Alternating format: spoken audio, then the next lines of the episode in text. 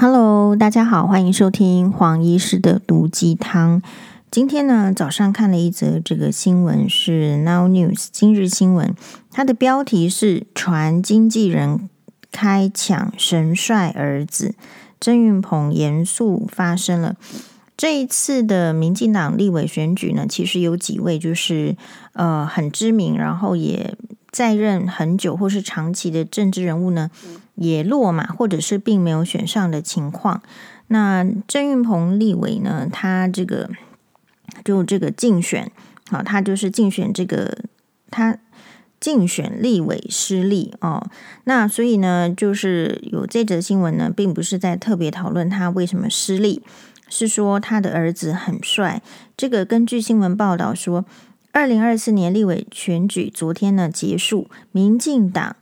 郑运鹏争取连任失利，他和老婆史秀玉生的十七岁儿子德德，风头却盖过父亲长相神似、韩星车银优、BTSV 柏原崇以及陈柏霖的德德，IG 一系涨粉五十倍，关键字登上 Google 热搜啊，传出有经纪人有意签约，对此。郑运鹏火速回应，请大家不要忘了，我才是郑运鹏儿子的爸爸哦。好，那仔细一看这个照片，我觉得比那个网络上哈随便说这个谁谁谁是女神或是什么都来的正确。就说他这一次呢，就是哎，不要欺骗大家，真的是长得是很帅。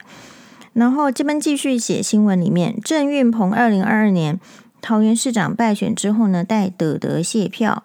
当初，呃，初亮相的时候，爱子的高颜值造成热议。这一次大选，父子俩再合体催票，怎料郑运鹏从选前到选后都在回复儿子的问题。盛传不止一位经纪人都看出德德的明星潜质，想要签下他。郑运鹏今天在脸书表示，请大家不要忘了，我才是郑云鹏儿子的爸爸哦。为什么已经侵入娱乐版了啊？明明当天没有新闻，没有直播，我没有穿西装啊。德德爆红之后，疑似 IG 就被人家搜出哈，哎，一系呢，粉丝呢本来从一千多人一系暴涨到五万人，甚至远远超过父亲的三万人。网友在郑云鹏贴文下面留言：“以德服人。”啊，原来美德赢台湾是这个意思。公公请喝茶，德德真的太帅了，真的很扯。不如先兼职当儿子的经纪人，免得被别人赚走。该出道的还是要出道。好，看完这则新闻，大家有什么诶感想，或者是说有什么想法呢？其实每一则新闻就是看你看事情的这个角度。比如说黄医师去看说，我、第一个。因为郑云鹏本人长得也蛮帅，所以他儿子帅就是蛮理所当然的。然后第二个就是说，呃，我觉得很多的那种美女，就是说说是美女，然后点进去，我们都觉得说那个记者眼睛是不是脱汤？就是还是说审美的标准怎么这么低？好，那第一个是我至少对这一篇文章呢，就是说，诶，我觉得郑云鹏的儿子德德是很帅的，这件事情是颇有共识。好，那所以第一个。想法就是年轻就是容易帅，容易美，所以年轻的时候不容易帅，不容易美，一定有原因。所以家世背景会是一个因素嘛？好，基因，然后家世背景有没有给予良好的教育，或是良好的氛围，或是那个样子，其实是很看这个，嗯，就是家庭的环境。那第二个是说。哎，我心里在想的是说，好，第一个反应就是说好啊，那就给他就是经纪人给他签下去啊，让郑运鹏的就是儿子啊，就让这个民他算是民进党蛮重要的、蛮核心的人物吧。说实在，核心不核心呢？因为我们不在民进党，我们不知道。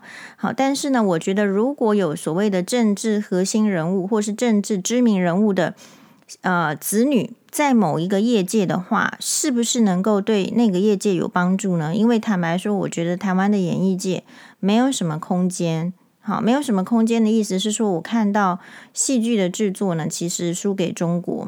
这个书呢，你不是去就是讲那种呃戏剧的那种文呃文学的内涵，或者是说他所要表露的感情，其实不是说没有好的作品，但是好的作品。相对于可能中国的那个量，其实它已经是非常少了。那没有好的作品，我觉得跟没有资金，然后没有人才，呃，人才不够，人才流失。比如说你，你最常看到的新闻就是，呃，很多也许本来已经在这个演艺圈的一些明星，他没有没有工作了，然后去做别的事情，或者是兼职什么，然后大家会说很棒棒啊，哦，放下明星的身段。没这个职业没有办法赚钱，先做别的职业没有错。可是另外一方面也会想说，那对这个演艺圈都看到这样子的时候，政府的呃补助方式，或者是说要怎么做？因为我觉得演艺圈其实蛮重要的，因为你看韩国模式，你看日本模式，你就知道，当日剧很盛行的时候，大家其实是很疯日本的。比如说美妆、衣服，还有旅游。韩剧很盛行的时候，大家是很被韩国的美妆、旅游啊、什么就是说呃所影响，会会会心生向往。这样子可以带来蛮高的，就是国外旅游。好，那所以像韩国或者是像中国，他们其实投资的就是这一块，有很多的影城，它可以也也做游乐啊，对不对？好，然后所以我觉得台湾其实在过去几年一直都疏忽了这一块。那疏忽了这一块呢，当人家吃吃不饱穿不暖而被中国招手，或者是中国真的有表演的机会，人是这样子的，我是没有反对，就是说演艺人员要去中国，或是要去韩国，要去日本，我们都没有办法反对，因为我觉得才华才艺。能够拥有的时间其实蛮短暂的，特别是演员。如果在华人的世界，艺人、演员在华人的世界，年龄、时间的限制还蛮明显的。如果在好莱坞的话，你可能四五十岁，你就是大叔的样子，你就是去电影演一个大叔，也是有人要看，很 OK 的，只要有演技。可是，在华人世界的话，可能比如说，even 是像钟汉良，他保持的，我看跟这个德德也没有什么差太大的差距的时候，大家会。很酸的去说，哇，都几岁了，还要再演这个呃第一男主角，要跟这个女主谈恋爱，所以华人世界对那个年龄的期待还有严格跟限制呢，其实本身就限制了这一些有才华的人的另外一种发展的可能，所以呃，他们必然要在很年轻的时候就要出道，在很年轻的时候就要达到一个标准。好，如果你三十几岁。还不行的时候，其实有时候这个市场的机会本来就少。那我们刚刚说为什么会希望，就是说，呃，有政治台湾啦，好，别的国家可能没有这样。我觉得台湾的话，因为资源一直都很很局限，局限的意思是说，好像政治人物可以决定大家的方向，决定说这个国家的钱财要投资到哪里去。呃，如果他们真的有他们的子弟。是在那个产业的话，我相信他们可能比比较高层的人有那个子弟在那个产业，也许就会比较想要去呃理解那个产业的苦，好，去为那个产业能够做一些什么事情。我们讲这个是有一个深刻的意涵的意思是说，呃，演艺圈是这样子，演艺圈今年在这个。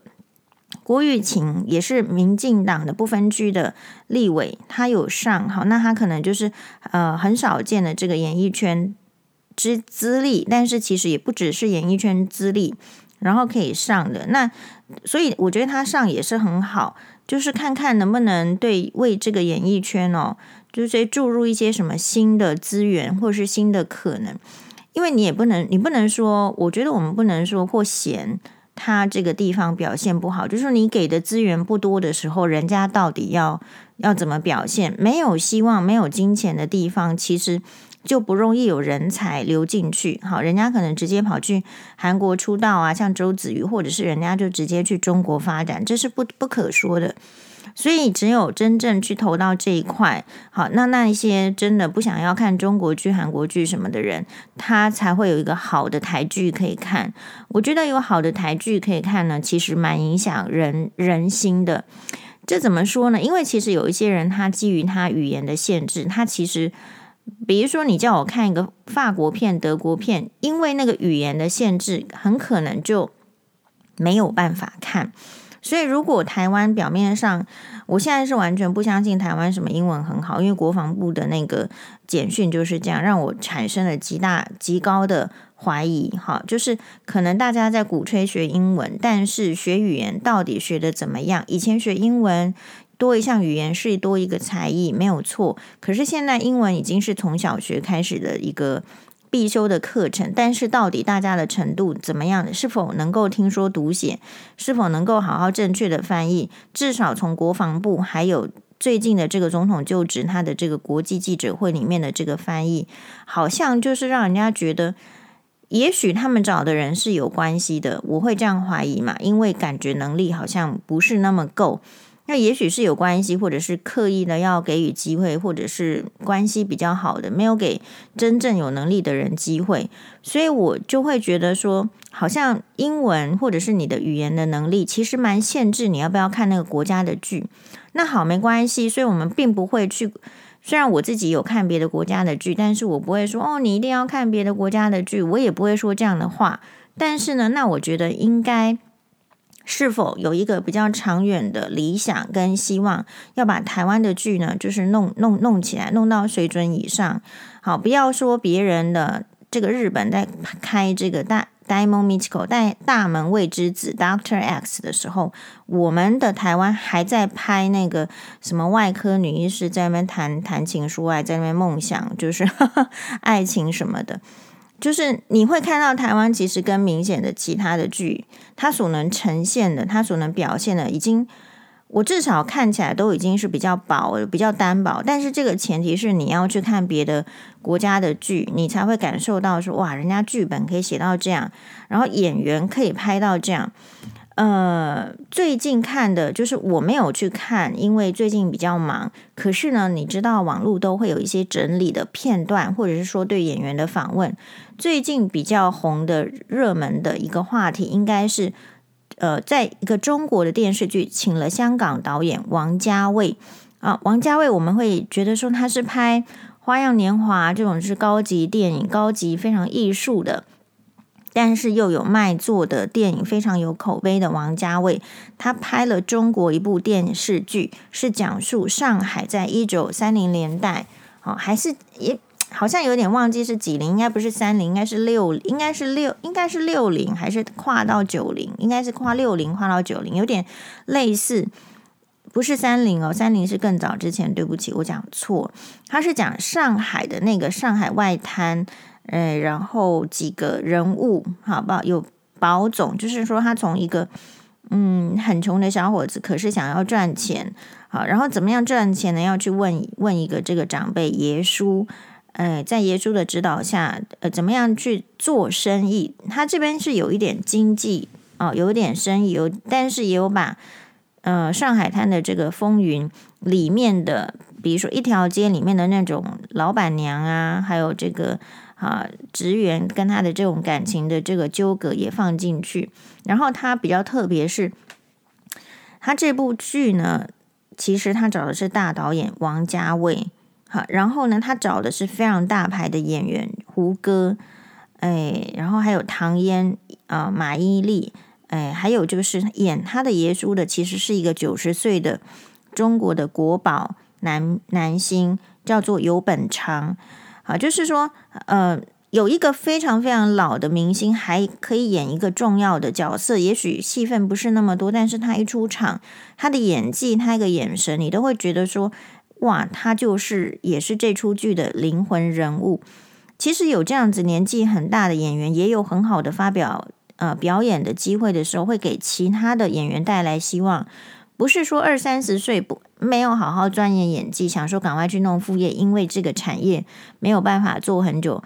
他会让呃真心想要表演的演员会觉得说，好像也没有一定年龄的限制啊，可以继续做做看，就去做适合我那个年纪的呃一个演演员的工作。所以呃这出剧呢，它。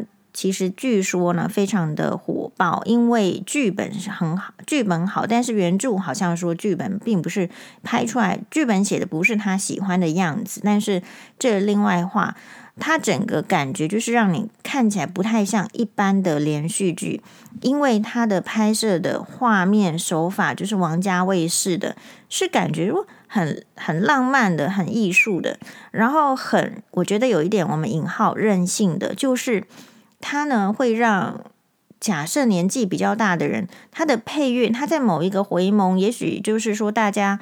呃，朋友因为误会鸟兽散的时候，他放的配乐曲是那种九零年代，比如说很著名的，比如说是呃姜育恒的《再回首》，哇，这个《再回首》还是王杰的什么什么什么歌来呼应当时候的这种心情。说真的，如果不是王家卫是这么大牌的导演，一般的人很少能够冲破那种呃，比如说金主的要求啦、片场啊、厂方啊更高阶的人的要求。然后听说这部戏呢，一拍就是三年，一个连续剧拍了三年。然后呢，呃，唐嫣就是她身为女主，你可能也觉得她已经呃三十七岁了，之前都是在演傻白甜的角色。哦、也许你怀疑她的演技，anyway，我是没有怀疑啦，因为我觉得她几部戏呢，诶，都演的蛮好的。呃，但然后她为了这出剧呢，也三年要减少其他的。嗯，露出就是其他的演出，就是要很专注的。然后，因为王家卫的拍摄手法，据说其实是不止，就是另外一个叫辛芷蕾，就是在演呃《延呃延禧攻略》里面的这个这个朝鲜的这个贵朝鲜来，然后做这个贵妃的啊这个角色，就辛芷蕾。他说他在里面呢，就演一个一个上海，就是等于是。呃，饮食那种酒店的女老板娘，他说他拍这个王王家卫的戏，他也不知道自己在拍什么。就是里面很多人常常会说不知道拍自己在拍什么，但是就是一直要照导演的要求，然后最后拍出来的成果就是这样。最有名的是不是说是？哎，那个谁，梁朝伟还不是梁朝伟，还是谁说拍那个东邪西毒？他说他以为他的剧本是是是东邪，结果他拍出来，最后在影片里面被剪成其实吸毒了。就是那个是王家卫的手法，所以每里面每个演员都是在一个极度期望，然后不知道，然后可是要很去琢磨。比如说辛芷蕾，就是说他为了演出风情万种的。这种角色每天都是在甩脖子，他说每天这个脖子呢都要抽筋了。好，所以看起来就是说是不错的。所以你说要有跨时代的作品，演员、导演，或者是制片，或者是编剧，其实是要投注时间跟金钱的。时间就是金钱，没有金钱。哪能够让你这出剧在那边琢磨琢磨？所以回到这个郑云鹏的儿子说，假设有人要签下他，那当然也是好啊，让让他们看看，就是台湾的明星的窘境跟困境啊、这样子才能够改善。为什么？因为有时候我会想，就是一届呢，也就是没有什么正二代，因为我觉得政治人物呢，可能看到自己的呃。职业就是我们华人一样，不一定你是政治人物啊，你可能是医生。你看到你这个行业好赚，哎，那你就会期望你的小孩子出来赚。比如说小 S 也是很明显的这个例子啊，他的小孩子好像不需要特别去强调什么读书啊，不需要，其实就是去走这个演艺圈走 model 的路线。你看到小 S 是，他让我的感觉是，好像很小的时候就在铺陈这一块。然后尽可能给他找机会，杂志或者是媒体或者是网络是这样接拍，然后出来就是说什么美女，然后怎么样 pose 很好，身材很好。老实讲，我们看不出那个端倪，但是我就是看出说一样的道理。如果这个行业好赚，似乎呢这个家长都是要前仆后继的把这个小孩子往这个职业推。那所以一届你就没有看到说那一些政治人物还是谁谁谁，就是把把他们的小孩子往进这个一届里面推。那一届要去从政的人，其实成功也很少。比如说你目前看到的就是赖清德，还有就是高雄市长陈其迈。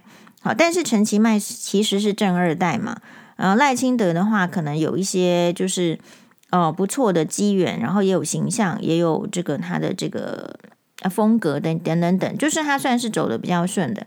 如果你看其他的这个一届，其实一届的人呢，就是相对于你看这种政政治明星、政二代，或者是演艺圈，或者是什么。其实台湾的选举它有一个很大的状况，就是它需要高度的知名度。可是，一届的人其实再怎么样，他的知名度都比较局限。然后还有另外一个状况，就是这一次这一波，你可以看到，呃，有啦，我有听那个学妹来问我，所以我就哦，是什是怎么回事？原来黄昭顺的女儿，她是国民党立委，很长期的连任的，考高雄的，呃，黄昭顺的立委。哦，原来他的女儿其实是念医学的，对，他女儿是念台北医学系，呃，然后呢，之前看黄昭顺选举的时候就，我看新闻有有向医院请假回去帮忙辅选，然后这一次呢，他也名列国民党的立委不分区。那因为国民党这一次选的不错，所以其实他的这个不分区呢是有上，或者你要说他的不分区排名就是就是排在很前面，当然会上。好，那这个就是，呃，你看哈，即便他们正二代或者是什么有钱人第二代，他把他把子女推到这个一一的这个部分，其实他们的子女不见得就是会做那个一做的很久。理由是什么？他其实就有可能其他更好的机会的发展。好，你不会看到，你很少看到有钱人把他的子女真的去送送到念一。如果送到念一的话，通常是。要开医院，要开诊所，要做很要赚很大的钱，真的不太容易。说在医院里面，就是好好的做一个 照顾病人的医生，要做很多这种例子，其实相对少非常多。就是你要很显赫的人，大概都是这样。因为你把他送到那边的，就像黄昭顺的女儿，一旦有一个机会。政治的机会，那他呢，非常可能还是会离开他的领域。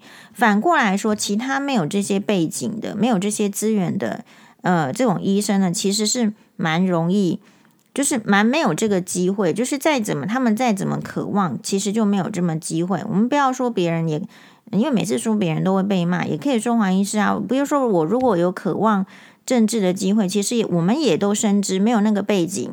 然后又也没有那个环境，我们不太有那种机会，就是自己知道。那但是个性上有差，像黄医师是这样子，呃，因为我们从小的挫折啊经验就是很多，呃，我们比较看到别人，你说会不会羡慕，还是一回事情哦。嗯，其实比较不会嫉妒别人，是因为太理解现实了。可是呢，有一些人他的个性其实是属于，比如说。一样在医界啊，那可是他可能是属于女配角性格。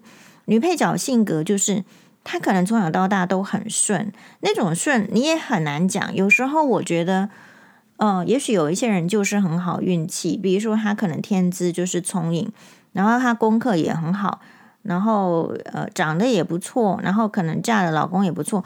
就是这有时候这种顺呢，就是你很难说的顺，人生就是这么顺。有时候人生太顺的话，呃，会觉得说自己应该是女主角的命格，不应该是女配角。所以如果看到人家因为家世背景很轻松的就获得一个机会，哎，那其实就有可能心生抱怨、心生嫉妒，因为他也想要那个职缺，他也想要这个立委不分区的名单，也有可能啊。那这样子的话，就很容易心生抱怨，觉得说。我可能是比较有能力的，我或者是我怎样怎样，但是有时候其实，呃，比较有能力的，不管是男生女生也好，就是或者是他的家世背景稍微好一点点，或者都不要，他功课稍微好一点点，再在呃稍微小一点点的学校出身的话，都有可能会造成，就是说，其实没有去思考，我们本质并没有那么好，可是因为一路上以来太顺了，就让我觉得我们自己好。但另外一方面来说，所以为什么有人是没没自信？你不能怪他，因为他从小到大非常有可能家境是不好的，天资是不高的，一路就是跌跌撞撞上来。他他受到的挫折多到他都怀疑人生了，他的他就不会样样都觉得自己好。然后我觉得民众的呃，其实是这样子啊，能够获得利益的人，在台湾通常要有一些背景。通常要有一些关系，所以所以台湾人或者说华人才会去把那个人脉跟关系看得那么重，因为真心想要得到利益，因为真心必须透过觉得说必须透过人脉或是什么，所以当觉得这种观念很为主的时候，其实就会失去脚踏实地的努力。好，就会是你看哦，去一直那种钻研那个人关系的人，其实他的本质，如果你仔细去看，他不他的本质不会太强。那所以这个也是一个老天爷的公平啊，互补，就是说你的本质不是太强的人，那你又你又认知到，那我就去钻研或是经营那个关系，那可能也会得到一个相对比较好的结果吧。那如果本质不强，也没有关系，也不想经营关系，也觉得礼貌不重要，就说什么都不重要的话，那自然这个世界的好果子就是不会分到这些人的手上。所以有时候觉得说人生呢，就是一堆。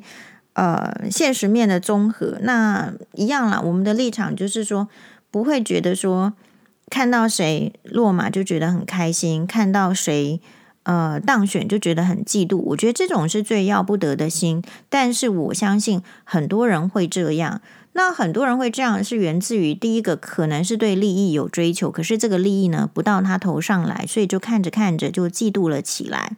那第二个是。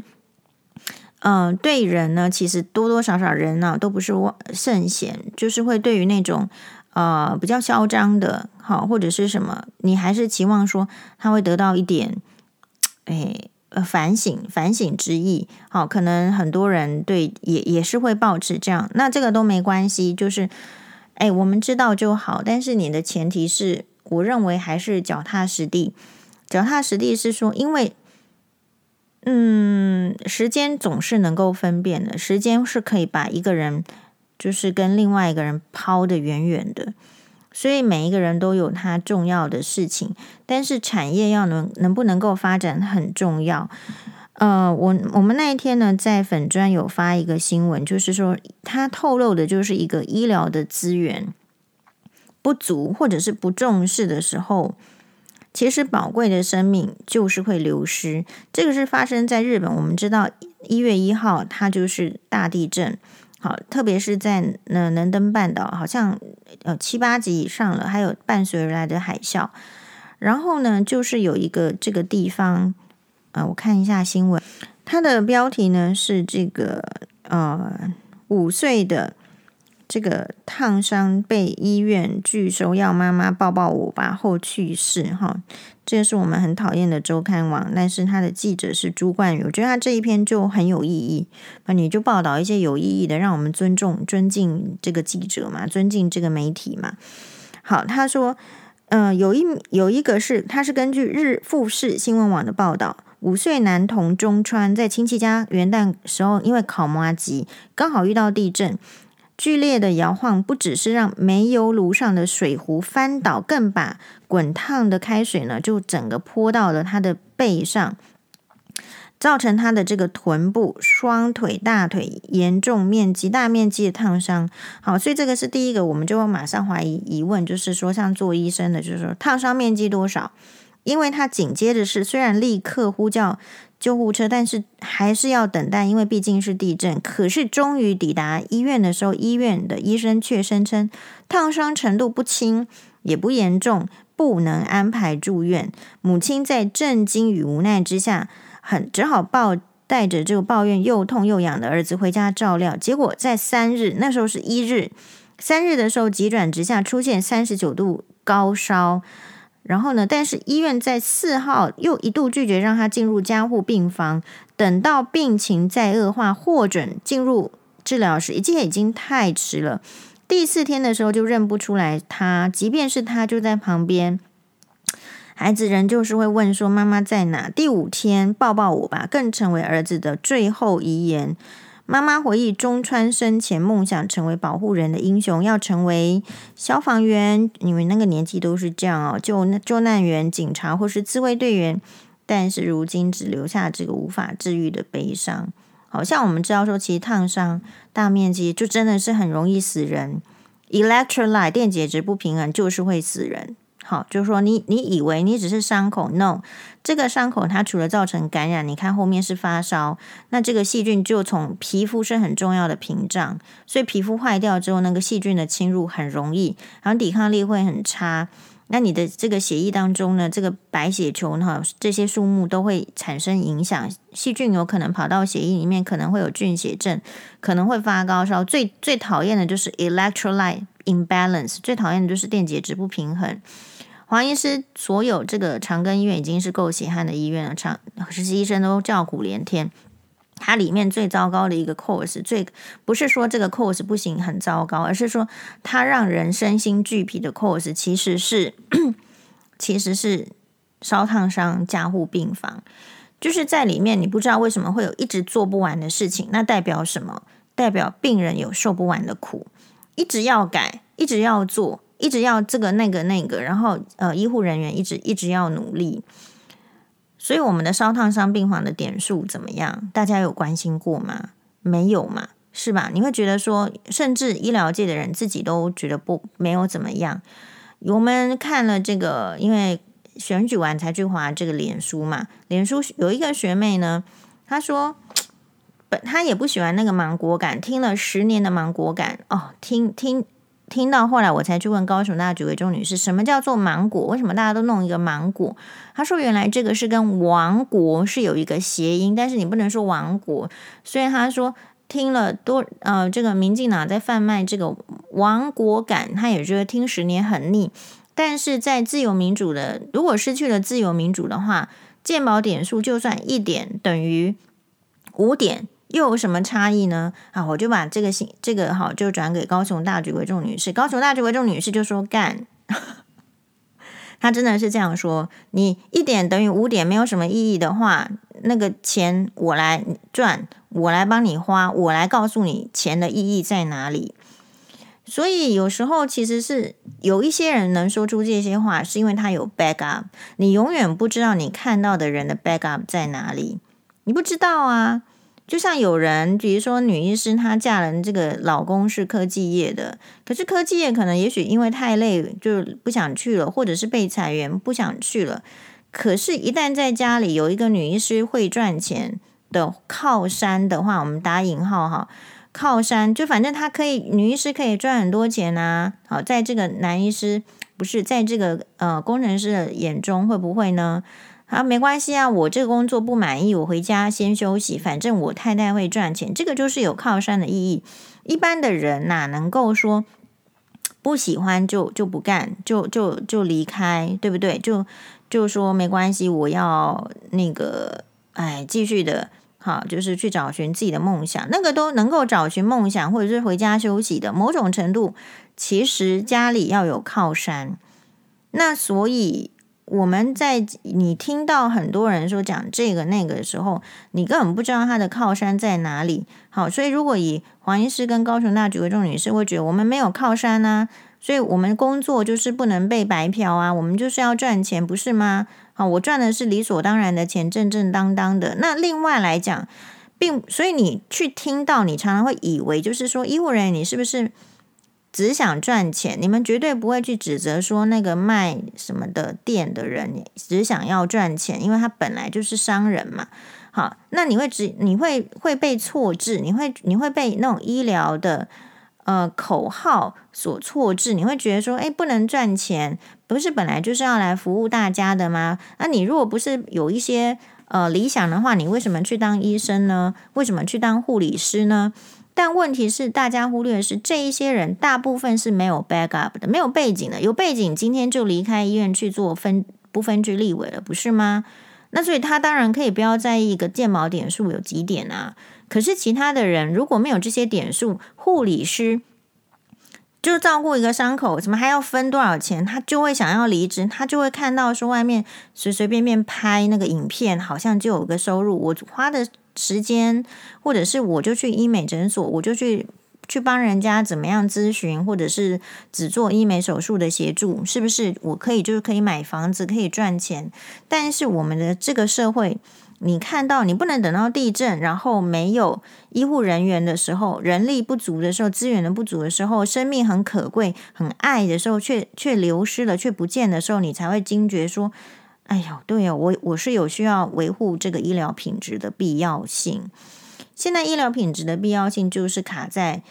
你健保就是一块大饼，他不给你多一点钱，没有多一点预算，所以我也要看看这些所谓的医疗背景出身的人，他去立法院，他真的去做立委，他去做不分区的立委，民进党、国民党都有嘛，民众党我不知道。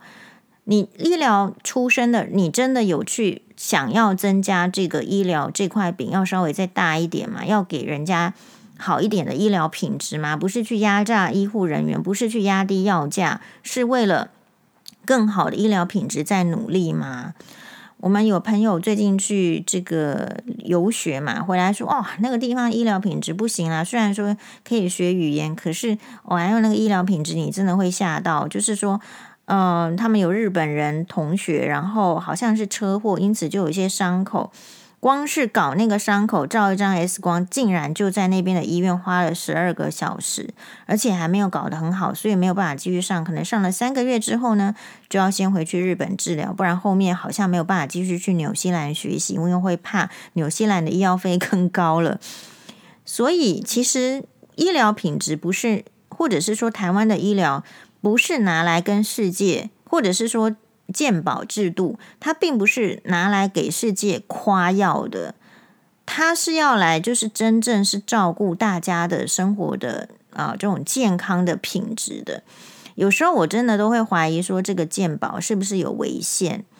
因为宪法不是要叫我们尊重人的意志吗？诶，Hello，这个人他根本没有想要活下去的意志跟努力跟意识，你为什么强用健保把他治疗起来？这也是我所怀疑的。黄医师确实会想一些跟别人比较不一样。我想说，这个制度到底有没有违宪？这个人他的生活的样貌要健康，就是要付出那个，你知道努力哈。比如说有一个。昨天才在人家私讯，他这个人就是怎么样呢？他其实是个年轻人，然后他的职业呢是开计程车，然后他很喜欢去健身房，好像要练举重。Anyway，他呢其实是说有青光眼，可是他就是对他那个地区的嗯医师呢不满意。这个不满意我不知道在哪里，因为我觉得我跟他沟通完之后，我也对他不满意了。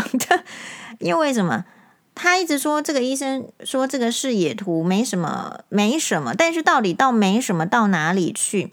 你知道整个的问题是，如果你不满意医生要说到哪一个程度，你应该提问。但是提问之前，你知道问题就是医生也会根据你的可能的程度去提，说你是不是能够听得懂。那如果你不能听得懂，你不能一直在那边就是说要到某一个程度。比如说我们有一个病人，他那个是别人开完白内障的刀。然后他一直觉得说，看完白内障之后发生什么什么状况，然后还问我这样。那好哦，那没关系哦。其实问题就是说，他就一直觉得看完白内障没有比较好。可是我就跟他说，你看一下这个这个病例，术前白内障是你只有看到零点四，术后你是看到一点零，然后你要说不好，那我们要怎么沟通？那所以就要去讲一些其他的，你到底是怎样觉得的的不好？可是问题是，当我后面五十个病人的时候，我没有办法在在门诊之间做教学，所以就必须要采用。所以医生要很锻炼自己的口条，这绝对要锻炼的。你怎么样在短时间之内说到重点？像我觉得网络来问我的那位这个网友的医生，就是他用了一个，我不知道，也许这个。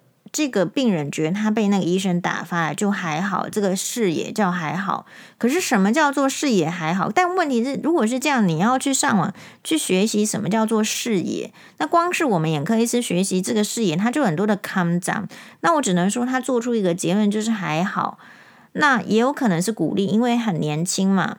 那你就好好的用药，那视野不要再变坏了，不就好了？那如果视野有不好，那就要想办法要改改变，要积极，要努力，要改变用药，要改变生活的方式。那你又一直跟我讲说你一定要去举重，你不能不能改变，对吧？好，增加血压、增加眼压这些你不能改改变的话，那到底要医生怎么样呢？要健保制度怎么样呢？哈。然后我就说，不然你去看一个医生吧。但是他那个好像是自费门诊，我包你呢，就是可以讲很久，哈。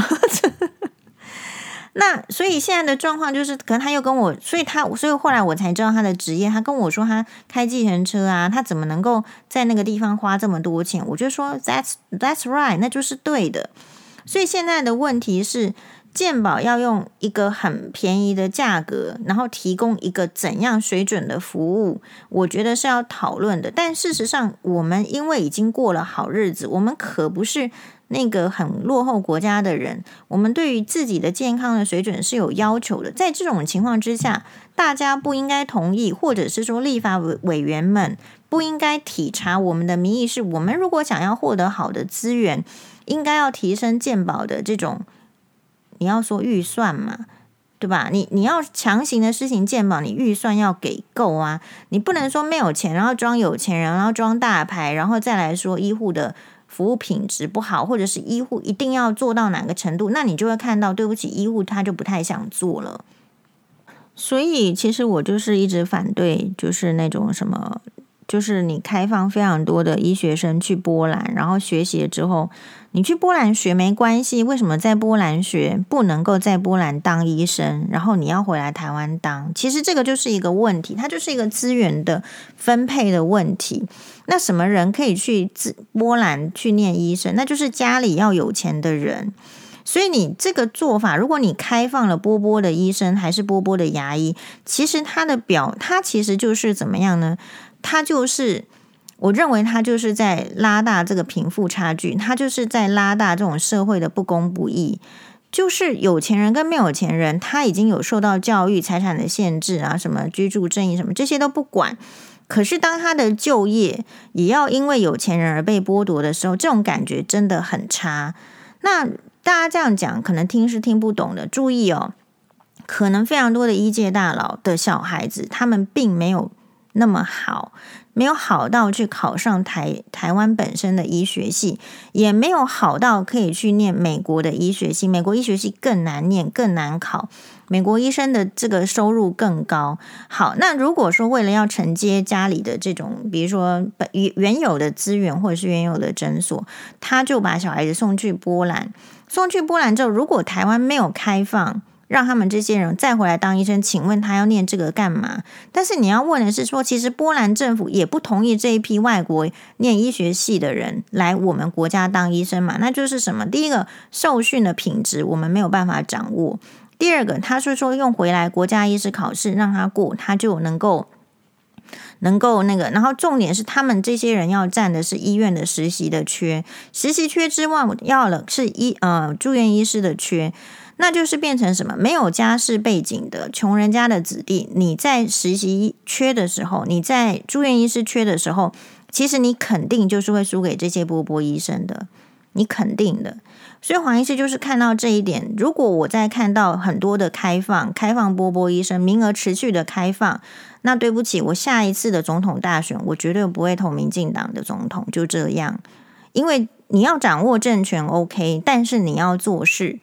然后你不能让我一直觉得不公平，我已经承受非常多的不公平。这个健保的制度一定要改善。好，你不能让医护人员是这样，因为我会生病，我的小孩会生病，我很在意这一点。